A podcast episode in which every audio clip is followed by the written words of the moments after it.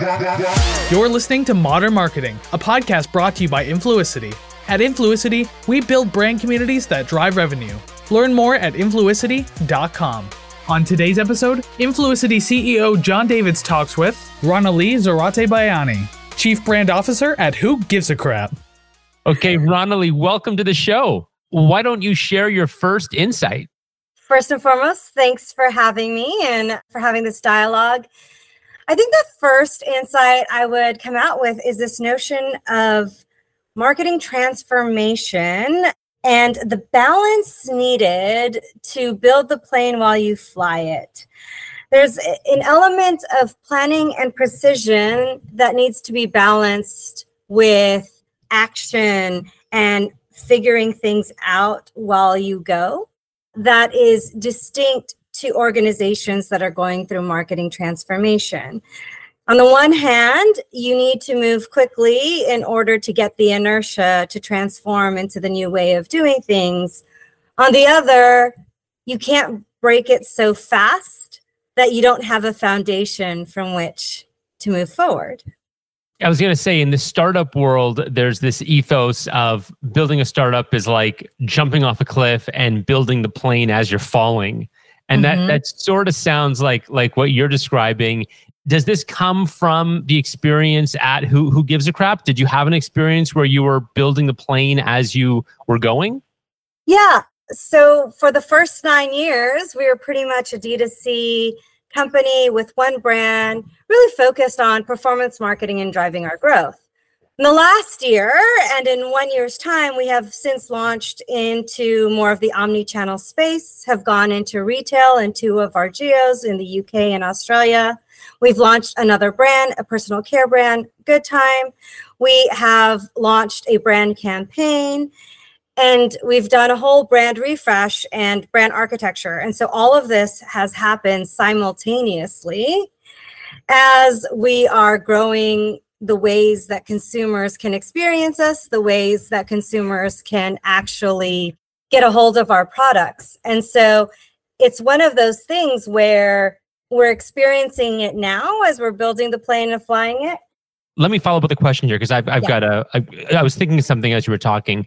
So your background is Los Angeles Rams, Hershey's, Visa, Taco Bell, really big established companies. And on the outside, I would look in and say, well, you never had an experience of building the plane while you flew. These are such established brands.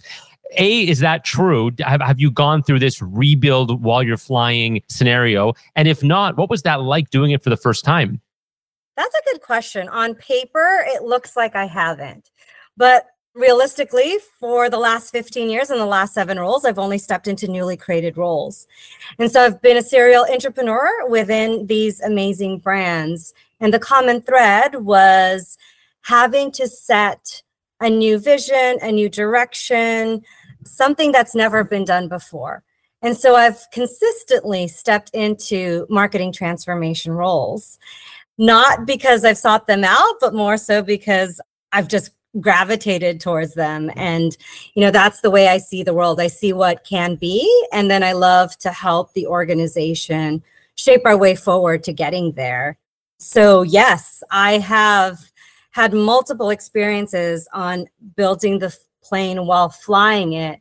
I think the difference and the nuances and the challenges come in is when you're coming in to do that the rest of the organization hasn't necessarily experienced that and so I'm able to bring in perspective and having done it before. And so I can kind of remain calm through the chaos of helping the organization get there. But in talking about that balance, it's really important to figure out how far you can go without breaking what's already great there and helping us as an organization move towards that direction while still holding on to the elements that we want to hold on to. So, to get into the weeds a little bit, I think of marketing, especially at, a, at an established company, as a series of proven channels that consistently generate predictable results. And so you've got television and search and social, et cetera, et cetera.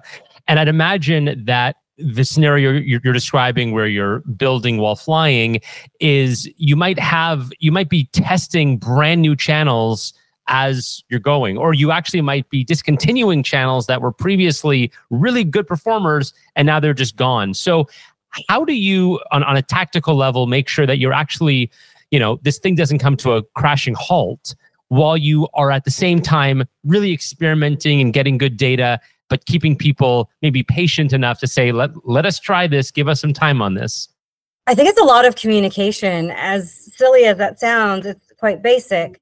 But that's the reality is you're bringing people along on the journey on what to expect and holding hands to say hey we're going to try this. This might break but we're not going to get over that hump if we don't try a few new things and so it's about getting everybody there and understanding what you can expect and what you can't expect. And then the other part of that is the time frame with which to expect things. And so that looks different for every industry and that looks different for every type of organization. But it comes down to some trust and communication. Did you say that you also launched another brand, a sister brand who who gives a crap at the same time, or was that already launched? No, it happened during the time that I joined. We launched Good Time, which is our sister brand, and it's a personal care, plastic free personal care products. And so, what's great is we have this amazing wealth of customers who just keep coming back. Our NPS scores are fantastic better than I've ever seen in any other business. And so we wanted to be able to bring other products with the same ethos to our customers and help our customers grow in their eco journey. And so we were able to launch Good Time.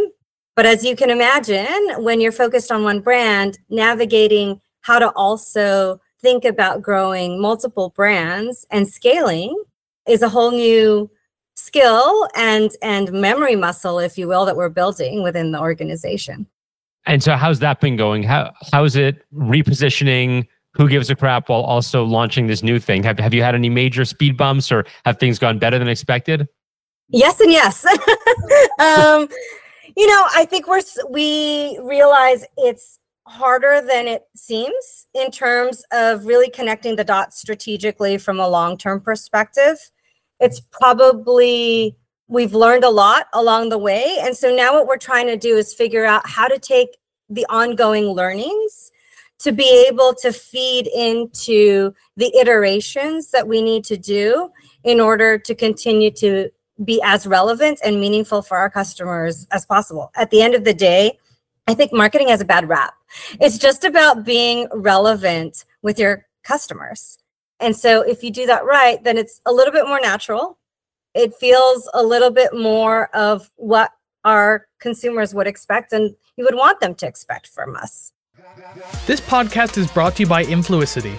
Since 2015, we've been building brand communities that drive revenue.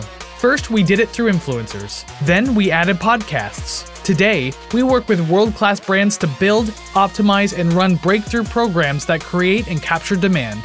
It's time to stop renting your influence and start owning it. Learn more at influicity.com. So it's a journey. We have grown our good time brand in a way that has surprised us in many respects and we've learned so much from the various product launches that we've been able to do and what's great about it is we've learned so much that now we're trying to figure out how to actually use those learnings to solidify the brand and the way we're going forward. Usually, in some of the larger companies, you start with the brand strategy first and really nail it down, and then you build from there. What we're trying to do now is take put things out in market and kind of iterate and see how that starts to fold and help build the brand in a more meaningful way. Yeah, I'm looking at Good Time now. It's a beautiful product and the the design is beautiful and I can I can see that the same brand ethos comes through. Are you trying to really sell this to the same clientele or is the goal here to build a new clientele? We started by selling to the same clientele and that was the goal. And what we realize is the opportunity is to actually grow it on its own as a business in and of itself. And then, therefore, the clientele that Good Time would create, we could introduce who gives a crap to, and vice versa. And so there are greater opportunities to cross sell and to help move consumers on their eco journey through various products. I think the original intent was very much to lean in on our core. And to a certain extent, that's still part of, part of our growth strategy. But at the end of the day, the real growth and the real impact that we're able to create in the world is going to be through scale. And so we want to use both brands to drive that scale. Do you have the same marketing team doing Who Gives a Crap and Good Time, or do you keep it separate? We have some separate and we have some shared. And we've learned a lot along the way. It's been harder to look at the shared services and balance prioritization between the two brands, especially given all that's happened this past year. And so it's required a lot more planning in order to more effectively leverage that. So, and we also want them to run differently. We want Good Time to be more of a startup and try things and break things. Whereas Who Gives a Crap is a nurtured brand for the last 10 years, and we want to protect how that comes to the world and, and what that means for people. So we're trying to build the systems that will enable both to work together but also enable them to operate independently in a way that they can grow their businesses. Yeah, I think the shared services model versus individual brand owners is something I talk to a lot of CMOs about. And especially at the early stages, it, it is a struggle because it's so tempting to say, oh, this person's great at SEO. Let's just have them do everything. But then, as you said, then it comes down to priorities and are they going to love one brand more than the other? And, and then and how do you deal with that? Yeah, and you want both to grow, right? But one is at a, such a different stage. One is truly a startup and its first year being born, coming out into the world, and the other one is 10 years old and more like a teenager, you know, growing up. And so the needs and the expectations of both are different. And that's where we're still trying to figure out what that balance is to be able to service both effectively in the way that they need to be serviced. So the other insight you shared was starting with purpose. Can you talk a little bit about that and, and how that sort of impacts your, your marketing framework? Yeah, one of the things that I love about this company is it was designed from the get go to donate 50% of its profits. And if you think about that, a lot of startups overinvest in growth, which means they will operate at a loss for many years in order to drive that growth. But because the model is donate 50% to WASH initiatives and have that greater impact on the world, we've grown responsibly. And it's been quite intentional how we grow, how we ensure that we're driving profitability year over year in our growth. And so it's not grow at all costs. And that is a very different place than many of our competitors or emerging brands within the space where they can overinvest to grow. And so, in many respects, we have to grow smarter and we have to punch above our weight. And we have to think of every single element of the consumer touch point and that consumer journey to have an impact on getting them to go deeper with us as a brand. So that's been really, really interesting in terms of how we do our marketing, but also just in terms of the corporate culture that we're able to create. One of the great things about this place is we are a people first company, and lots of companies will say that.